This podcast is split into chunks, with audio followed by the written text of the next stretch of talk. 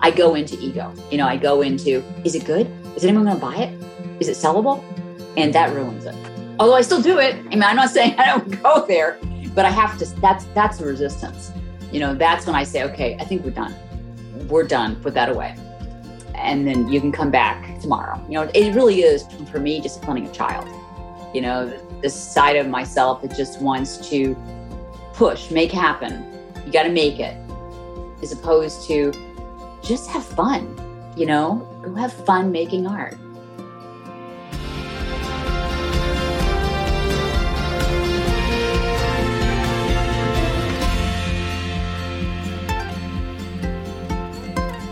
Today, I get to talk to Kat Rains, a deeply kind, humble, and inspiring human being. Despite being known as the non artistic one in her family, she would grow up to become a professional artist, not once, but twice in her life, after a series of unfortunate life events derailed her art career the first time. As you'll hear, Kat had a chaotic and traumatic childhood. Rather than letting herself be a victim of it, though, she chose to lean into her experiences and use them to make herself strong and resilient. Please make today be the day you rate and review the show in Apple Podcasts. It's so quick, I promise, and it would mean so much to me. It takes a lot to put together this show for you. I hope you'll consider supporting me through my Patreon program or buying some of my artwork, like my gratitude birds, which are $25 original watercolor paintings, each with their own unique name and superpower. You can collect them for yourself or have me send one to a friend with your custom message on it. I've gotten so many reports of joy from both senders and recipients of these little bundles of love. I hope you'll send one to a friend or collect one for yourself today, too. Find everything you need to know on kateshepardcreative.com. Toward the end of the show, you'll hear me share the word I pulled for today's episode with Kat. It was so spot on that it took her breath away. Listen closely and see if you can guess what it is. Okay, Get out a pen and paper. Kat has so many amazing things to say. I'm sure you're going to want to write some of them down. Well, Kat, thank you so much for coming on the show today. I've really been, ever since we connected to each other a couple of weeks ago about you coming on the show, I've been kind of buzzing a little bit about this about this day and i'm glad we're we're finally here. Thanks for coming. Well i am honored to be asked to be honest. When you said would you like to? I was like yeah of course. At the beginning of each episode, I like to share a little bit with you and also with any listeners who may just be joining us who are who have maybe forgotten what this Creative Genius podcast is all about. And what it really is is a is a I think of it almost like a love letter from my heart or a, a message from my heart to anybody who's ever believed the thought, I don't have what it takes to be creative. I wish I could. Uh, it's not in me and because because over over my own years as an artist i saw so many people saying that and with that was this wish this this wish to be creative and i finally realized that that wish was actually creativity itself mm-hmm. trying to get your attention so that you would do something about it because when something's uncomfortable and you you're wishing for something to be different that's like a great mechanism for doing something about it and so that wish was actually creativity itself trying to get people's attention and and so i wanted to devote my life. It really feels like I've devoted my life now to this conversation, having this conversation out loud about how dispelling these myths about creativity. It, it doesn't just exist in certain places, you know, painting or sculpture or the traditional sort of art ways. It isn't limited to just certain people who have some rare gift. And, and the products of it uh, certainly don't have to look a certain way. And I think those are kind of like the big three really limiting beliefs we have around creativity. So that's my mission and that's the the the intention of the the conversation that we're having with the podcast and and I was really excited that you found your way to me and I found my way to you because in um, reading up on you to prepare for the show, I learned that you were one of these people who believed for a long time. I mean, you were sort of seen as the unartistic one in your family. Mm-hmm. I wondered if you could, now you're this amazing full bodied artist. And I wondered if you might tell us how a little bit about that. What was it like to grow up believing that you didn't have an, an artistic bone in your own body? Well, I didn't know that there was anything different. So I, you know, wasn't like I was missing something because I didn't know it was supposed to be there. But my both my parents, mother and father, were both artistic. They were writers. Uh, they drew, they painted, um, sculpted, very creative. But my, I grew up with a lot of trauma in my house. Uh, my mother was schizophrenic, which is basically it makes a house look like an alcoholic's house. So my life really revolved around this trauma of someone who was mentally ill. So although I was very craftsy as a kid, um, I I loved to knit and crochet, and I was at one of the you know I scrapbooked long before it was a cool thing to do. But I never thought I. I mean, it didn't even dawn on me that I would be an artist or would even do anything with art because I couldn't draw. That was the basic requirement in my mind. You know, you see kids in elementary school or high school they're taking art classes and they can draw amazing things representationally and i can't draw anything. At least i couldn't. I can now but i realize i don't like to draw. You know that's just not as something that i want to do.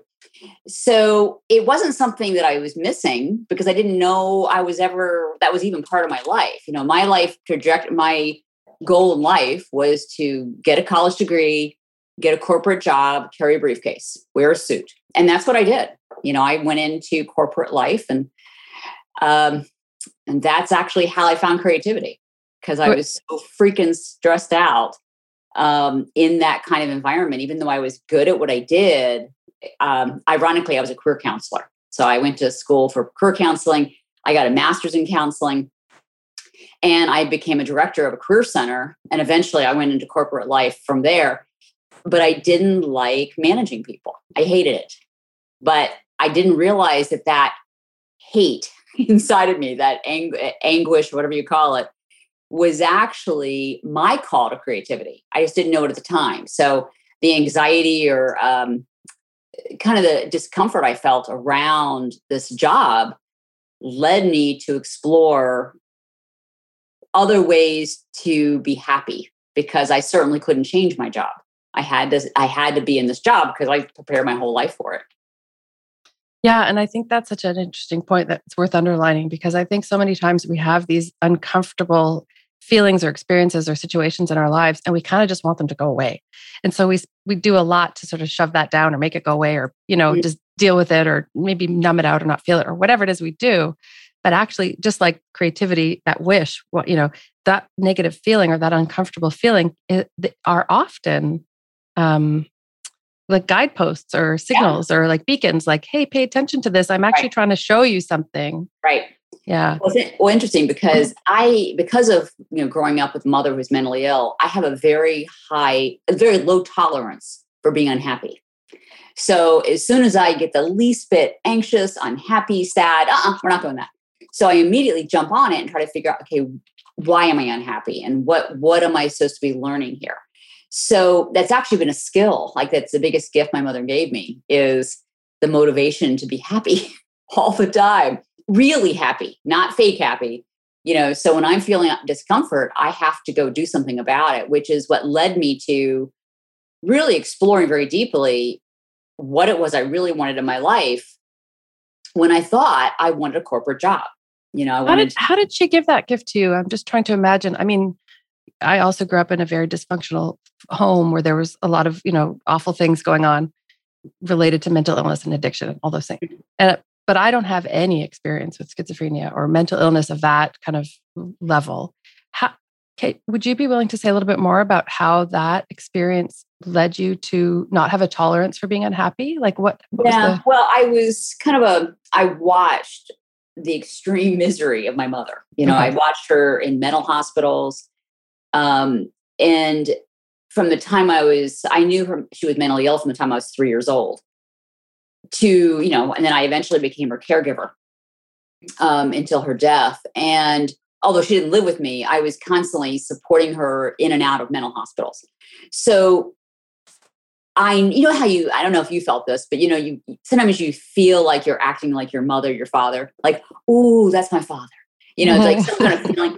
So whenever I felt any kind of what I would perceive as my mother, you know, it's like anxiousness, like, oh no, we don't do that. Because by the way, schizophrenia is hereditary. You know, you can catch it, you know, from your genes. So I knew this from a very early age that I had to be on top of it. You know, I had to make sure that I was mentally healthy.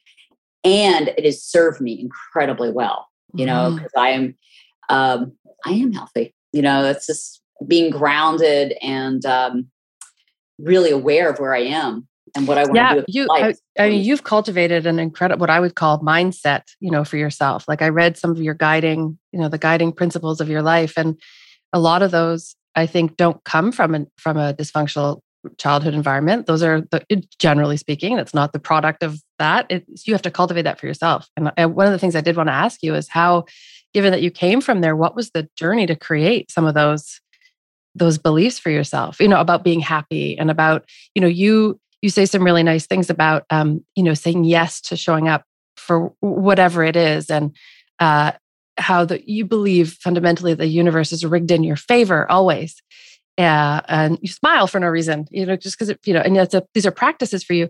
But how did you cultivate all of that for yourself, coming from where you came from? I think the universe is giving me opportunities to practice this over and over again. You know, so you know, I've been doing what I what you just said, you know, from as early as I can remember. But you don't really know how to do it until you're put into a really challenging situation. I mean, what I've learned is that um, when I really grow and thrive is when I'm in a challenging situation, unfortunately. You know, when I'm just in status quo, which by the way I am now, you don't really grow at the at the level, you know. So, I mean, I've gone through a series of you know, kind of dramatic things since my mother. Um, I'm trying to think of the first one because there were many. So I'm in this job. One is my job. So I'm in this job that I prepared for my entire life, and I hated my job. I was miserable. So that was one of the, the first ones that really taught me how to do this in a real grounded way. So I remember thinking to myself, I was way into the career. I was like 10 years in at this point, and I was miserable. And this phrase popped into my head that said, What you resist persists. And as a spiritual person, I've read that a million times. All right, fine. But all of a sudden, it I realized, oh my God, I am resisting this job. Now, by the way, it's logical to resist a job that you're miserable in. You know, when you're being, I was being yelled at all the time. I mean, there were so many things that were just logical not to, who would like this kind of thing? But I was still resisting it. You know, as long as you resist what's in front of you, you're gonna you're gonna stay there. So I realized, oh my God, I'm gonna be here the rest of my life. So I started this practice, and that was my first really big one. I've had a couple smaller ones before that, but I realized that I had to find a way to ritualistically not resist something that is logical to resist. So I started every time I felt that tension in my body, like, what?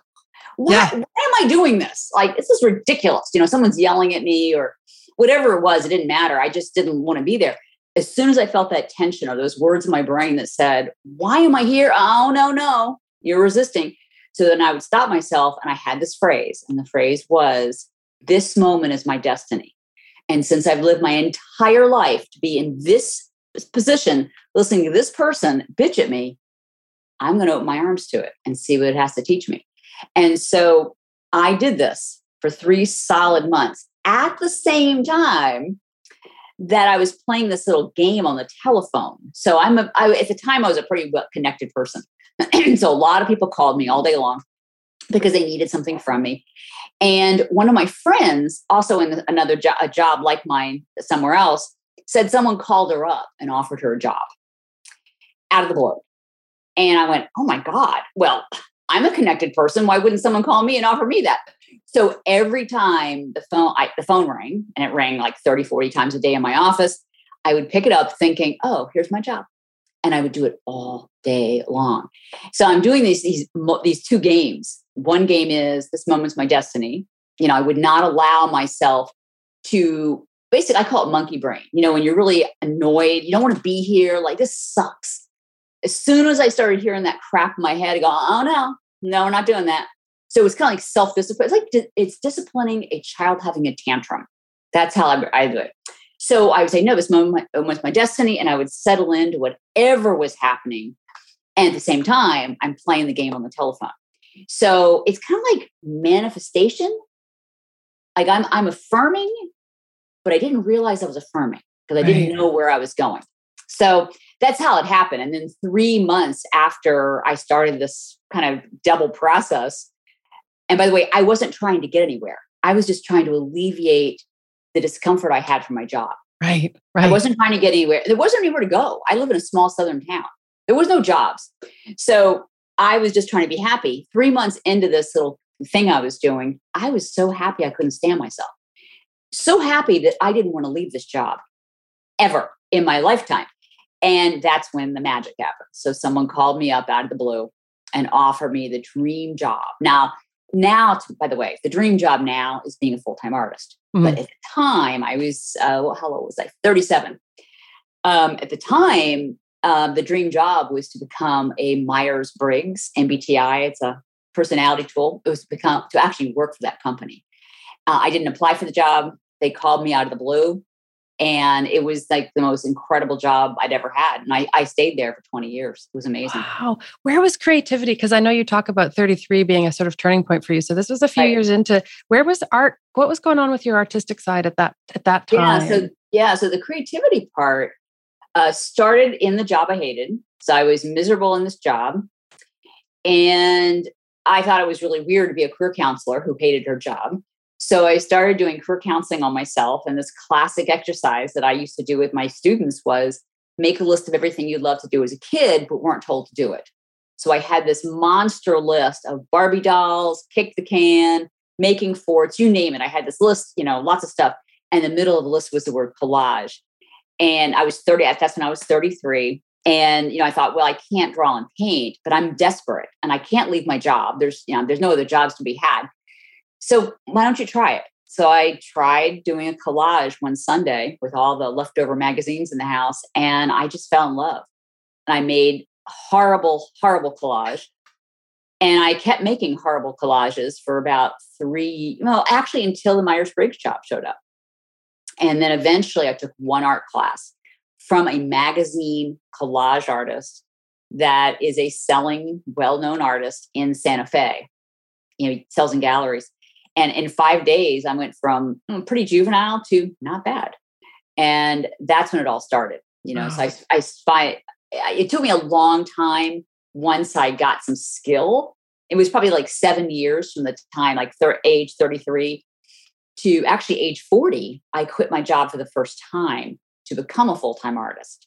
And I did do full time art for four, four years.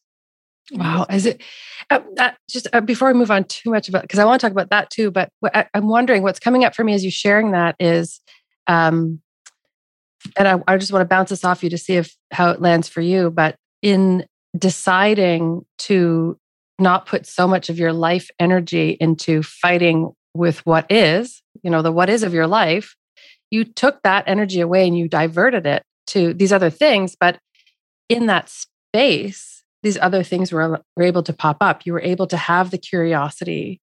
Like, because you can't put resources into, you know, making a list of the things you like to do when you're a kid when you're so focused on being angry and upset and unhappy and like right. it takes a lot of energy to do. So is that would you say yeah. that's a fair sort of character like that that was kind of like a important part of being able to let those things come out?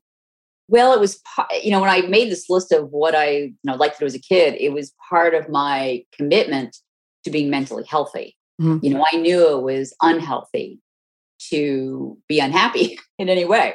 So I'm not going to deny my unhappiness, but I've got to deal with it. Hmm, so it's a decision. That, yeah.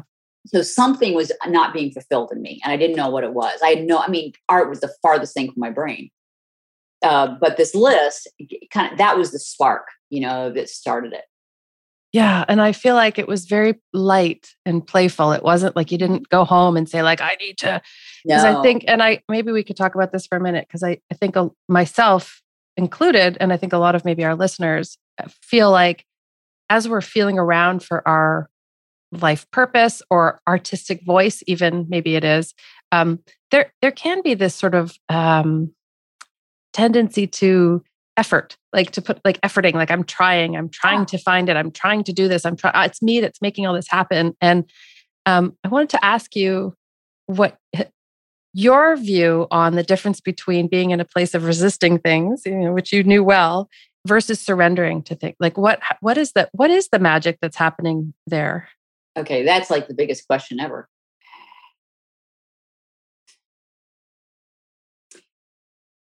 And I don't have a simple answer, but I will tell you that so my, my first experience of surrendering, you know, of having no resistance, um, really was when I was 33. And then again, it happened when I was 37 but it kept happening. Like I had a whole series of events. Like I had breast cancer, then I had a blindside divorce. I mean, I had a whole bunch of stuff that happened. Each time I took the thing from the time before and I learned how to be in non resistance at a higher level. And to your question, when you apply that to creativity, I'm doing it now, you know, and when I, you know, I think I, I totally understand what you're saying, you know, because when I first, when I quit my job, I, I've quit my job twice now, big time, in order to become a full time artist. So I quit my job a second time in 2018 to go full time art. When I did it the second time, I literally went into surrender then because, you know, collage had always been my thing, but I'd never had the time to really get into it and really find out what do you really want? You know, this is what you started with, but maybe there's something else. So instead of like going full force and selling the art I was making at the time, which was good, I let go of it all. And I took lots of classes and I just kind of followed whatever was coming to me. But then at some point, I wanted to just get back into the business of it. You know, I want to sell my art. This is not, you know, a hobby for me. So how do you monetize, you know, what you love to do? And is this the first time, just so I can get it, because because I know you sort of had two big chapters of, right. you know, you you left that job and then got the new job and then this after, you know, then then you set about building this career and then that happened for a while and then if I've got the chronology right, you were sort of yeah. th- th- you you did get cancer and that you were sick and you were and then that sort of derailed all of that and you had to kind of come back and build again. So we're talking about the second time. Know my story, Kate. I'm impressed.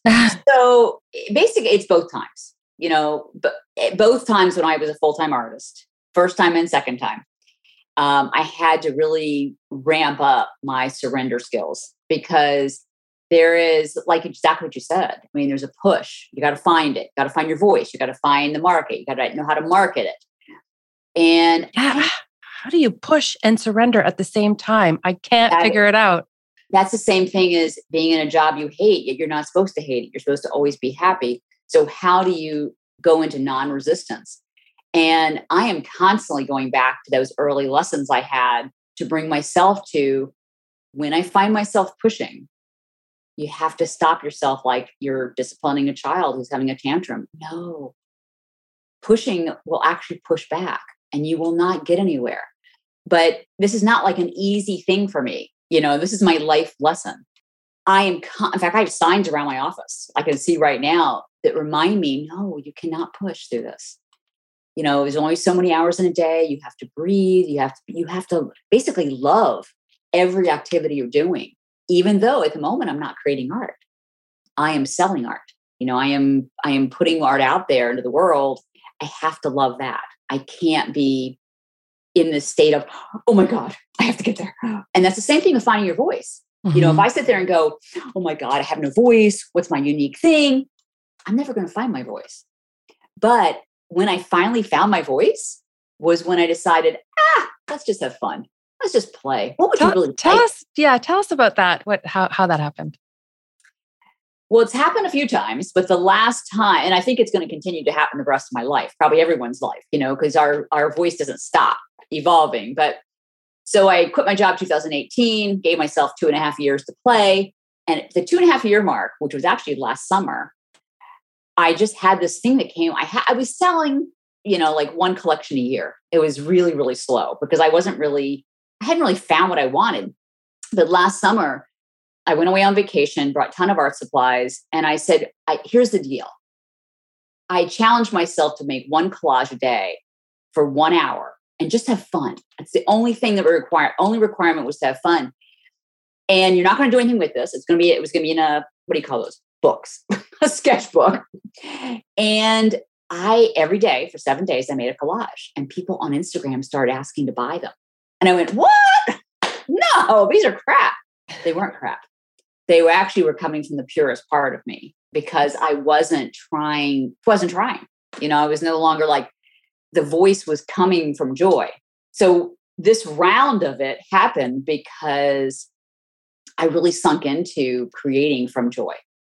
And unless I was in joy, meaning I was in a grounded, connected place, and it sounds so kind of like woo woo to say this, but I had to actually kind of send love and receive love from the art. And if I couldn't feel it, I wasn't going to do it. And so the art made itself. I really describe it as having God create through me. And from that moment forward, that was just last summer.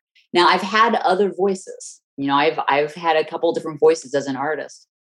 But the voice I have right now, I'm totally in love with. You know, and it just keeps evolving and getting bigger and it'll probably change again. You know, and I'll have to like allow the voice to evolve, you know, with time. But at the moment, this past year since last summer, so it's been a year and a half, suddenly, you know, from not really sure where I'm going, I am laser focused. Wow. You know, what would you I, say to the person who's listening to this and going, wow, okay, that sounds right. That sounds familiar. I feel like I've had that struggle when I'm in the studio or I'm in front of my journal or whatever it is that, you know, and I'm, I, I, I'm trying to create and everything that comes out just feels wrong and like at that efforting and I'm forcing it. And I, okay, I acknowledge that and recognize that.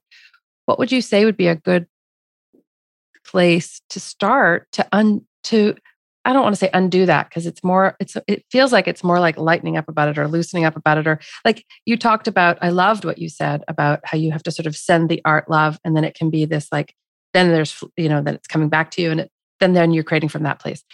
Are there things you can do to set yourself up to be in that place or to generate that it's funny, Kate, because I have to remind myself how to get back there all the time, you know, because my brain wants, my ego wants to, let's make good art, you yeah. make sellable art. Let's go. Let's make, let's make smart. Um, and so I have signs in my studio that say, and they change all the time because I, I, because, but the message is always the same. Like right now, my, my sent my phrase is, I want to be in presence.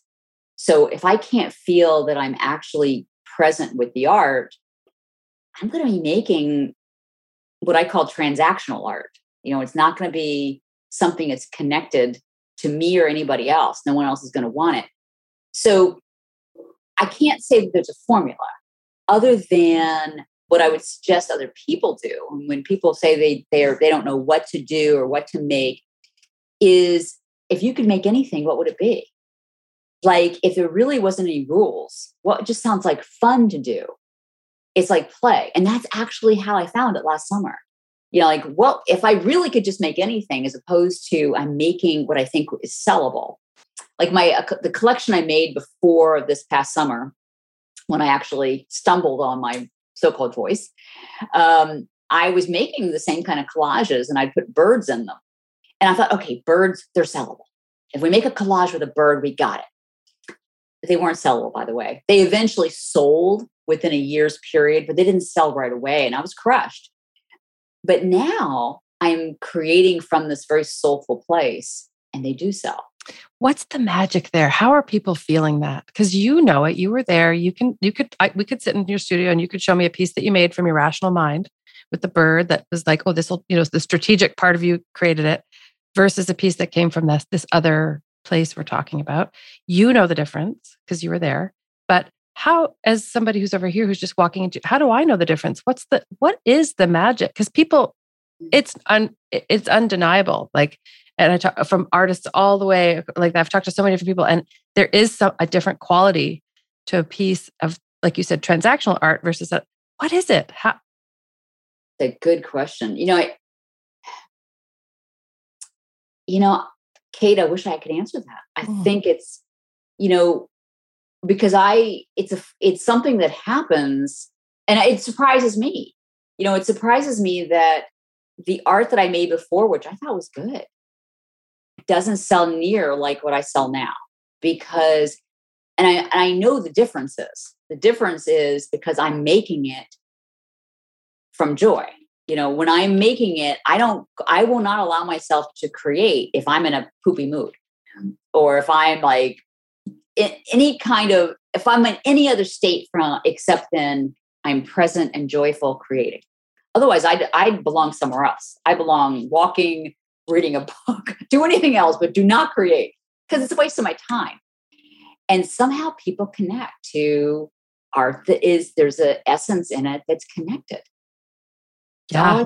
I mean i don't know it's like a magic thing. It is a magic thing and i i mean it's it's uh, my I, I realized I don't know. I've been an artist my entire life ever since I was a kid. And and I mean, it's been, I look at creativity, that energy as like, I mean, it's the love of my life. I cry when I think about Aww, how beautiful that. it is and how it's it's the one thing that's never left my side and um it's just such a beautiful joyful giving energy love that and and so you know i my th- this this wow. podcast is a devotion to that itself because mm. I I want to help it emerge in in you and like in everybody and every person that's out there like that's so it's this love for it and it's so interesting for me because I also have these like I have that deep intimate connection with this energy and I still don't understand how it works. and maybe we're not supposed to know. Maybe we're not supposed to know. We just that that love like I was just crying. What was I crying about? What was that? I yeah. like there's it's love. It's a it's an actual thing that is in the room. You can feel it. And I just wonder if through practice we can conjure a connection to it, you know, like a um because it's almost like we're uh, where your attention goes you know energy flows where your attention goes and i wonder if right. through you know you're saying that you you know that you shouldn't create when you're in a bad mood great you know that that's a self-awareness. And so when you can bring that to your practice you can say well i'm in a poopy mood but it's only a six out of ten. I think i could shift it if i went and played with some whatever mm-hmm. materials or maybe i do need to go for a walk now. Like you know yourself well enough. But do you think that i mean because i think what we're talking about is flow state like getting into that place of that flow state where it's not that you're not creating from the rational mind you're creating from this other place. Right. I, I, think another word for that might be flow state. And i'm i guess one of the things i'm curious about is can we practice conjuring that or does it just come when it wants to come? Like what's your sense of that? Does it have its own rhythm or is it always available to us it's whether we want to tap into it? Such good questions kate. These are great. Um, I can just say what, how it happens for me. I don't I don't know if I can I can't I know I can't conjure up a flow state. I have to instead set the scene though for creativity to show up. So for me it's lighting a candle or just closing my eyes and praying for a few minutes and asking God to create through me ironically, one of my best tools is to set a timer. So I set a timer for like 10, 15, 20 minutes, depends on what mood I'm in. And I put all my materials out, you know, so I have papers of all different colors of whatever I'm, whatever color palette I'm playing with. And I say, okay, I'm going to give you 10 minutes to create a collage. Go. And for some reason, that gets me in. Uh, it doesn't always work. You know, sometimes that my my ego comes in and goes, "Oh, this is shit."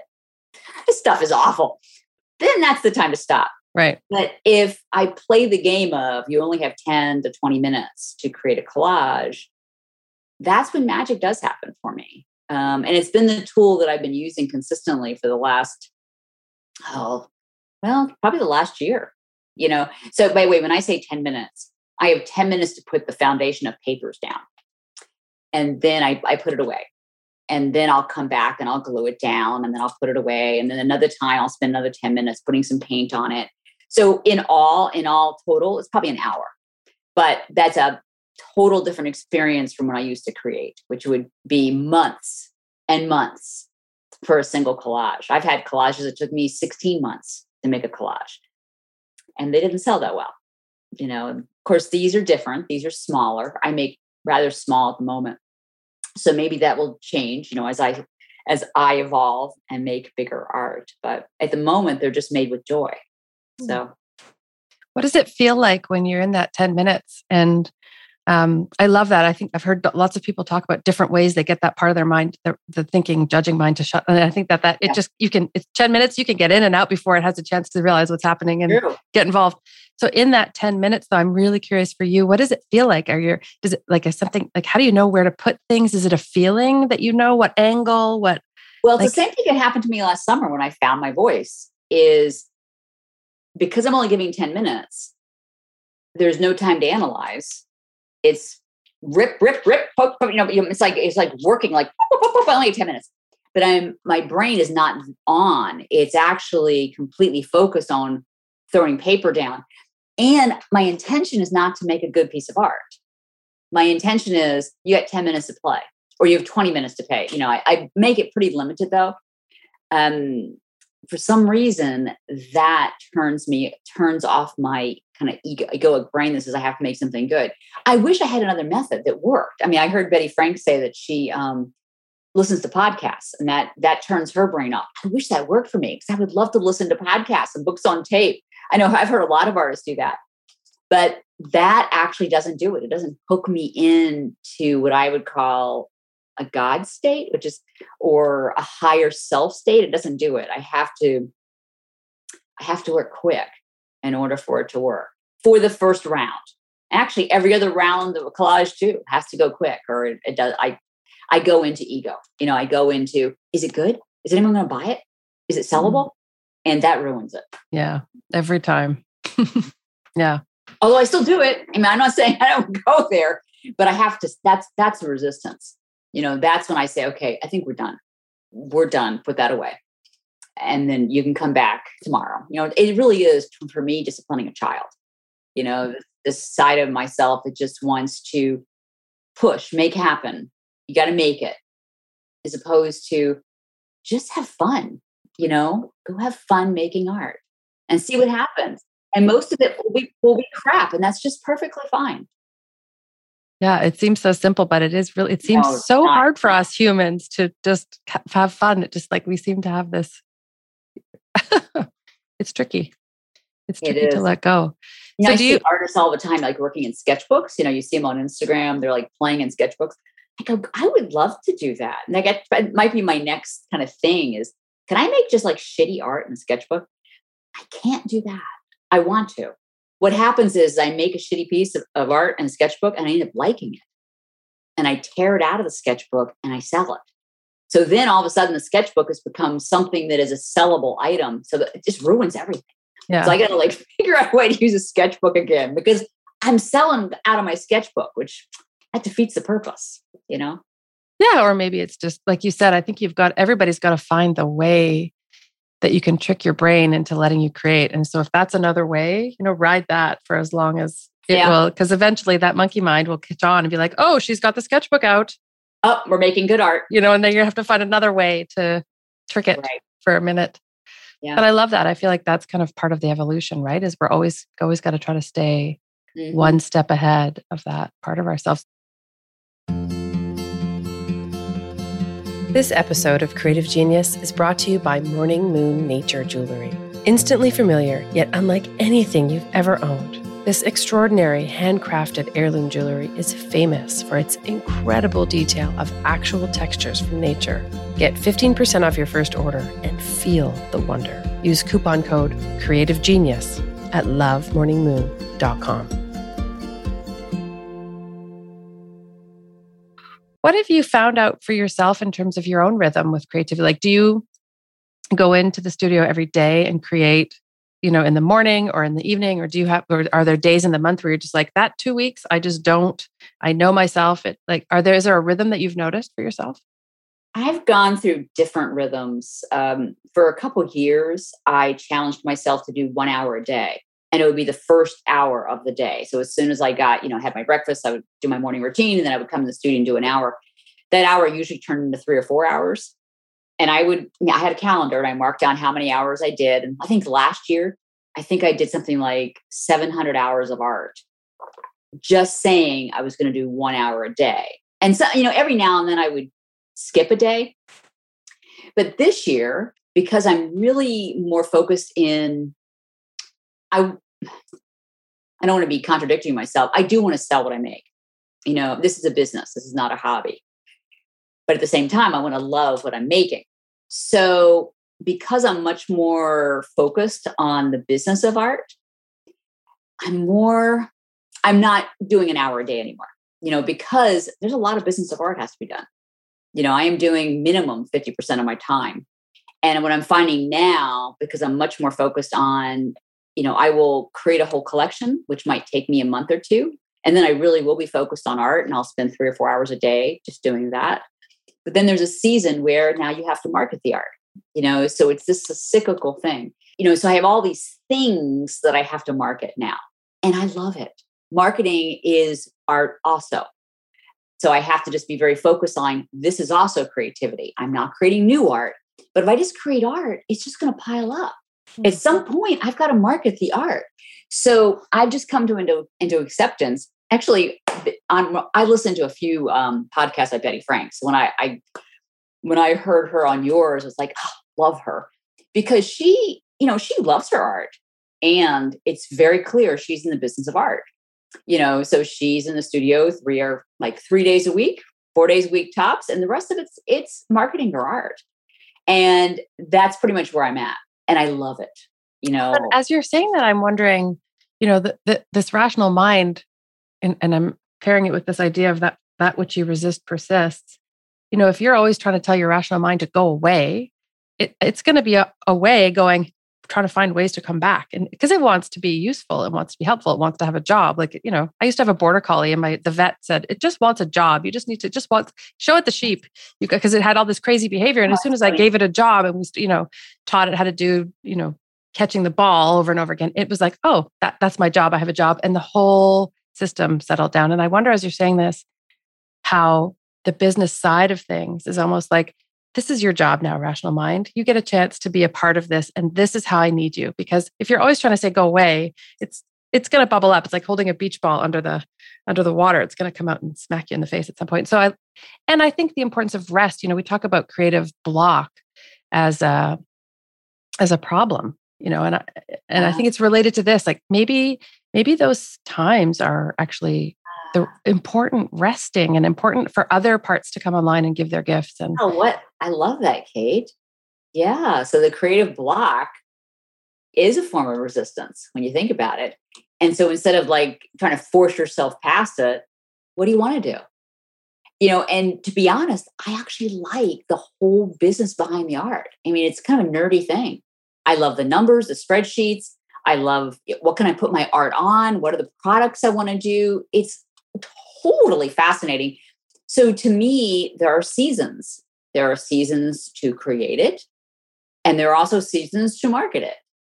And it's actually, it doesn't feel that good to be forcing myself to make art when I really want to put the art I have out there because mm-hmm. you got to keep the, you've got to keep the flow going too right like you said it'll just pile up and then you have stagnant energy and that's what i used to have mm-hmm. you know so i was i have ton and ton of art that i used that i have made but i never marketed it mm-hmm. or i mean i marketed it intermittently mm-hmm. you know? so now i'm much more strategic about it you know you make a collection you put it out you make a collection you put it out you know so it feels better that way I wanted to go back a minute to um, th- these chapters that you experienced in your life where you were maybe uh, disconnected from that that part of yourself, the artist part of yourself, and um, because you talk about encouraging people to listen to that quiet or shouting voice inside them. Sometimes it shouts. I think you said that in something that you were you had written on your website.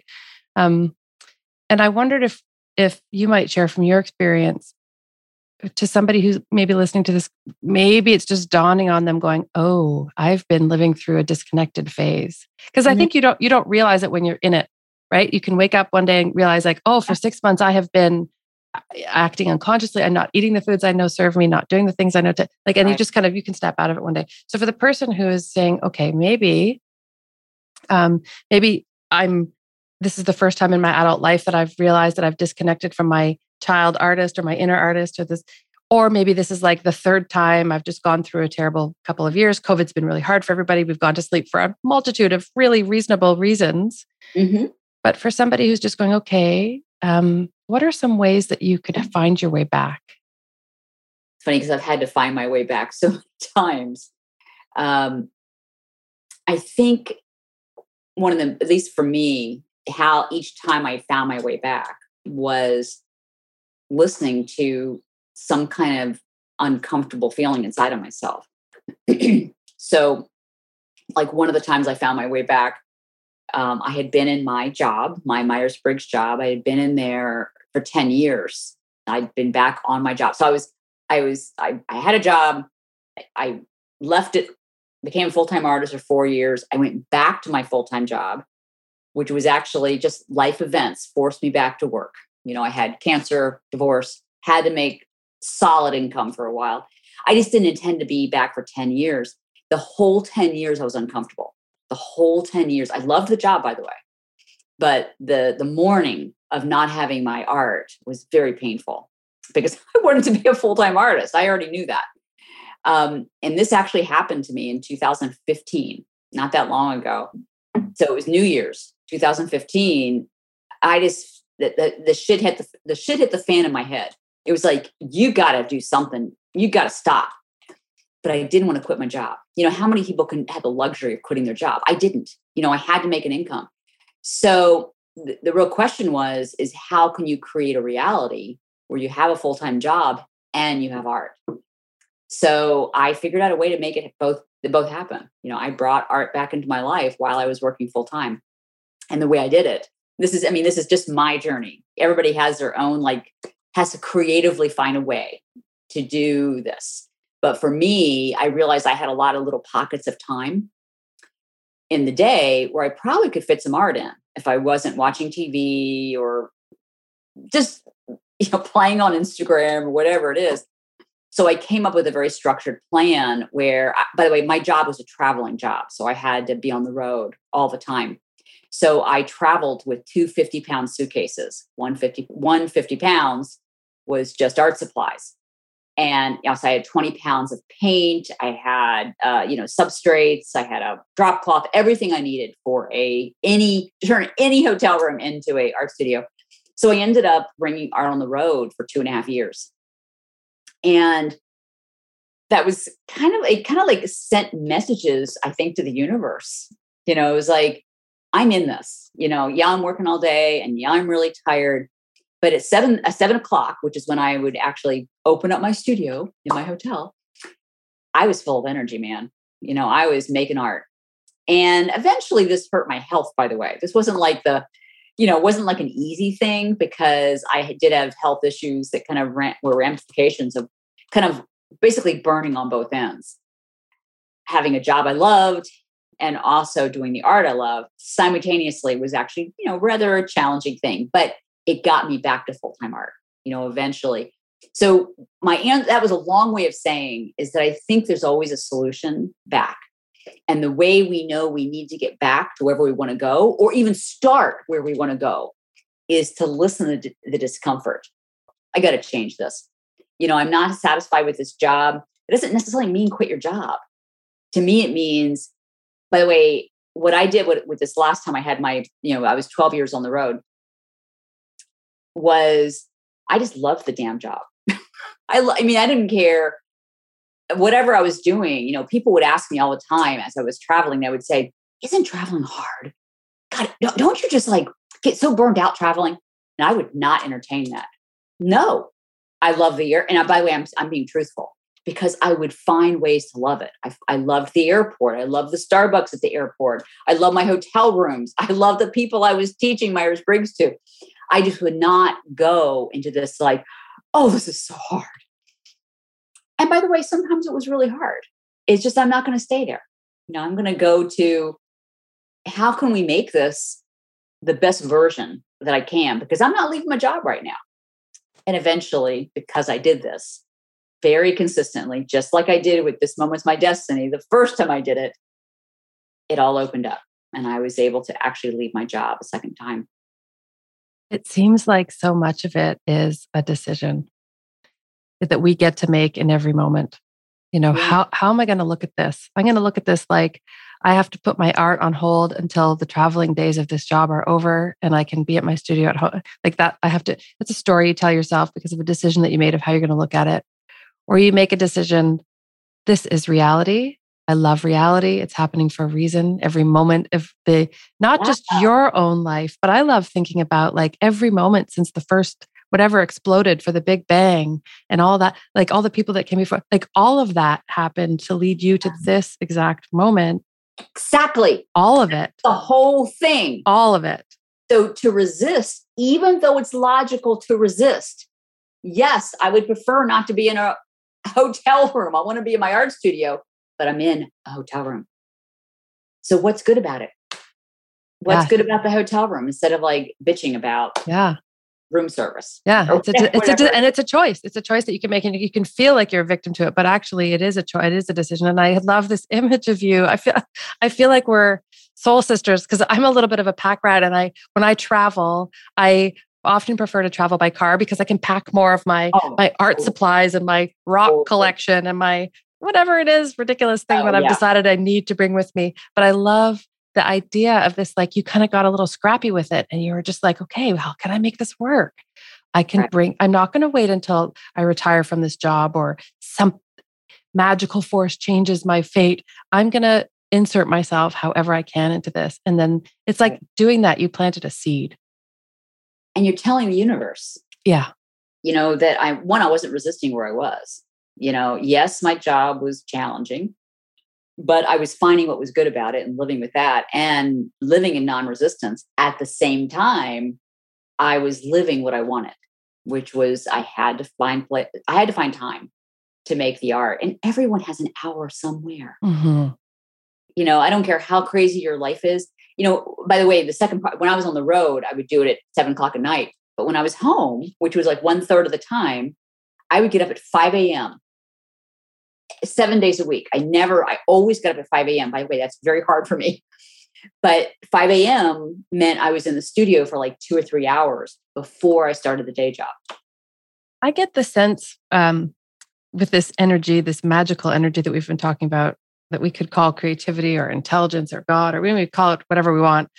But that thing that I think we all know we're talking about, I get the feeling that it's trying to either show us something or tell us something, or, and it, like for me, it has this like really jubilant, like excited, almost mm. a little bit show offy kind of like mm. it's just so happy. And but do you feel that? Do you, and do you feel do you feel like mm-hmm. it's trying to tell us something or give us something or do something through us? And if you do, what do you what do you think it is? I've never heard it said like that, but I would agree with everything you said. I think for me, it's listening constantly, like t- taking an inner pulse, like every single day. I have, how do you feel? What's going on? Do you feel kind of disheveled? I mean, it's not like I'm grounded all the time. You know, sometimes I'm like bouncing off walls. Okay, how are you going to bring yourself down? So it's like a moment to moment listening and then following, you know, and, you know, and then changing my routine. It's like, you know, changing your diet when your stomach exploded. Mm-hmm. Okay, well, I just brought back meditation. I haven't meditated in a while. I like meditation. Um, so I just brought it back into my life because I need more groundedness, particularly right now, because I am literally launching like six things simultaneously. Like, okay, be here, you know, because it's really easy to go into like, you know, like to follow the excitement, but the excitement is not necessarily God or higher power. It's, um, you know, it's your ego saying, you got to do this and you got to do this and you got to do this, as opposed to, no, if you can be quiet enough, that's why I meditate. If you can be quiet enough, you can allow the higher power to talk to you. And you can't always hear that, you know, if you're just running off your to do list to get it done. Absolutely. Yeah. And I feel like that quiet, like every time I've found myself in a place of that stopping. And I think there's an aversion for the busy mind to stop because it's terrified of nothingness of, of you know yeah. but mm-hmm. every time i've experienced a real stopping it's almost like i explode into this inner world of there's all this other stuff underneath there so stopping is never actually even really stopping it's kind of just like mm-hmm. allowing something else to yeah come and move through us yeah right slow down enough so that you can actually hear what's coming through you exactly i think it's coming at us all the time mm-hmm. i think that's why we feel discomfort or you feel a stomach ache it's always coming at you. It's just we don't always listen. So unless we get to me if i if i can slow my brain down and really be quiet it's amazing what comes through. Or my husband will come in and he'll just say to me he's talking god. So all of a sudden he'll say I'll, I'll give you an example. So the other day I launched my ornaments, and I've I've made my the ornaments took a long time to make. I'm in love every single one of them, and they started off really slow, like really slow. Like it wasn't selling that well the first like the first morning, and I was like, oh, you know, that's my ego. my husband comes in, he looks at me, he goes, he looks me in the eyes, and goes, "They're going to sell," and I went, "Oh, okay. And I, for some reason I dropped it. All right. And they all sold out. But, you know, my ego brain goes, they should sell in 10 minutes. Let's go. I want to be like Amanda Evanson, you know, let, let's just make this happen. And it's going to happen and the pace is going to happen. And maybe it won't. you know, I and I I fully accepted that I could have been stuck with, you know, a lot of ornaments and you know, not putting the pressure, not allowing the it, I keep going back to it's it's a child having a tantrum.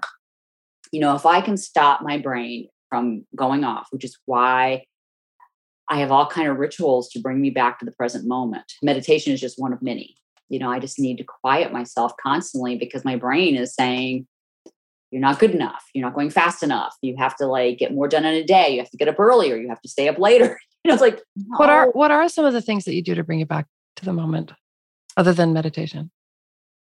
Well, one of them is I have a an alarm on my phone. It's it's an app called the Remindfulness app, and it you can set it for anything you want. But I set it for every thirty minutes, and it has the most beautiful like it has a little child giggling and then it has whales going off just for like you know little like three seconds. And every time it goes off it's a reminder to myself okay stop take a breath. All right. Just to quiet myself because you know i've got a to-do list like i mean it rivals anybody's and i'm running you know? No quiet down. That's one of them you know, meditation, I literally just started again like five days ago. And that really does set the tone. Like, okay, set the tone for the day. Now I may go off, you know, by 11 o'clock, I may be on run mode, but then my app brings me back. I also have signs around my office. So I have one on my computer that says presence. And the word presence, when I look at it, I go, oh, presence. So it, for some reason, it makes me stop and see, like, just see your face I can see my computer, I can see my coffee mug. Just be in presence with what's there, you know. But wait, wait, these rituals they change constantly because they lose their juice. Mm-hmm. You know, so I have to change it up to get another one in there. But that's what I'm doing right now. That's yeah, we always have to stay one step ahead. I find that too. I pull a card before every episode from this really beautiful mm-hmm. little deck of I have, there's just one little word. And uh, today, the word that I pulled for our episode today was play. Oh, you're kidding. And you know oh what? The, the, the, oh. the crazy thing about this. Oh my I, I, I've never ever done anything in my life that just felt like I feel like just like the universe is like here with me making this podcast happen like in so yeah. many levels and even just in the little like every single card that it's the perfect it's absolutely the perfect and I'll tell you why I think it's perfect, but maybe you could tell me why you're also zinging when you hear that. Play. Well, because, well, you had asked me to think about this billboard thing, right? You know, like what would you put on a billboard? And I've been thinking about it, you know, ever since you asked me on the podcast, like, what would I say? But the word that came up uh, over and over again was the word play. And this morning it came up again. I said, well, I, am going to, I was, I'm, by the way, I'm going to answer that question when you ask me, but I have a more sophisticated version. Well, tell it. me, yeah, if you, so here's the question, and I ask it at the, at the end of every show, and it's kind of where we're at in the, in our conversation, unfortunately, because I wish we could keep going. Um, but if the question is, if you had a billboard that you knew that every single person in the world who had somehow felt disconnected from this energy that we're talking about of creativity and joy and intelligent, all of all of this, that, the wordless thing that we're talking about that we all know we're going to just use the word creativity as. Yeah. Uh, and you knew that this billboard would reach them and their heart and they would hear it, what would you put on it? Well, over and over again, the first thing that came up when I was thinking about it was the word play. But then I said, okay, well, what do I mean by the word play? Like that seems kind of nebulous. I know what I mean by it. So what what I've really lived my life by not only just with my art, but life period, is the idea of following what lights you up, which, by the way, I think is play. And, but I think following what lights you up in its more fundamental thing is more concrete than the word play, because following what lights me up, and that's what I put on the billboard, is literally in every moment, what gives me this sense of like, you know, like, oh, what's next? You know or you know sometimes what i really want to do is paint by number. Or i want to read a book. Or i want to take a walk. Or i want to make a piece of art. You know it's not always i want to go make art. Sometimes that's the last thing i want to do or that's good for me. So following what lights me up is really listening at a, at a very like, what really sounds good right now? Which, by the way, to me is play. You know, if I could go play all the time, what would my child really want to go do? You know, even my marketing feels like play. You know, what would be fun? So follow what lights me up would be my on my board. Follow what lights you up would be on my billboard. I love that so much. But I can't believe you pulled play. That was pretty. I used to not believe it, and now it's just happened so many times that it that it's just I accept that there's something else that's giving me the card. well, that took my breath away when you said that because I the word play has popped into my brain. I don't know, fifty times. That's amazing. That's probably what the billboard should say. Forget that. Just play. Play. Yeah. Oh, wow. I just got the chills. Yes, I love that. Mm-hmm. Wow. Mm. Oh, I love that. Oh, thank you so much for coming on the show today. I thank really, you, it's been you know, a joy. I loved your questions, truly. Oh, thank you. Know, they were very, very connected and uh, very insightful. Gave me insight. So thank you. Oh, um, I'm glad that we could be in this moment together. That's it's been really wonderful. Kat is a mindset master. There have been so many times in her life that things have gotten really, really hard. And yet she has consistently found ways to love and appreciate every situation she has found herself in. This living gratitude has ushered her through the creative droughts and the difficult times in her life. So much of life seems to boil down to the decision that we get to make in each moment. How are we going to look at things? What lessons and gifts are we going to take from our circumstances, even the painful ones? How can we take what is in front of us in each moment and make it into the best version that we can?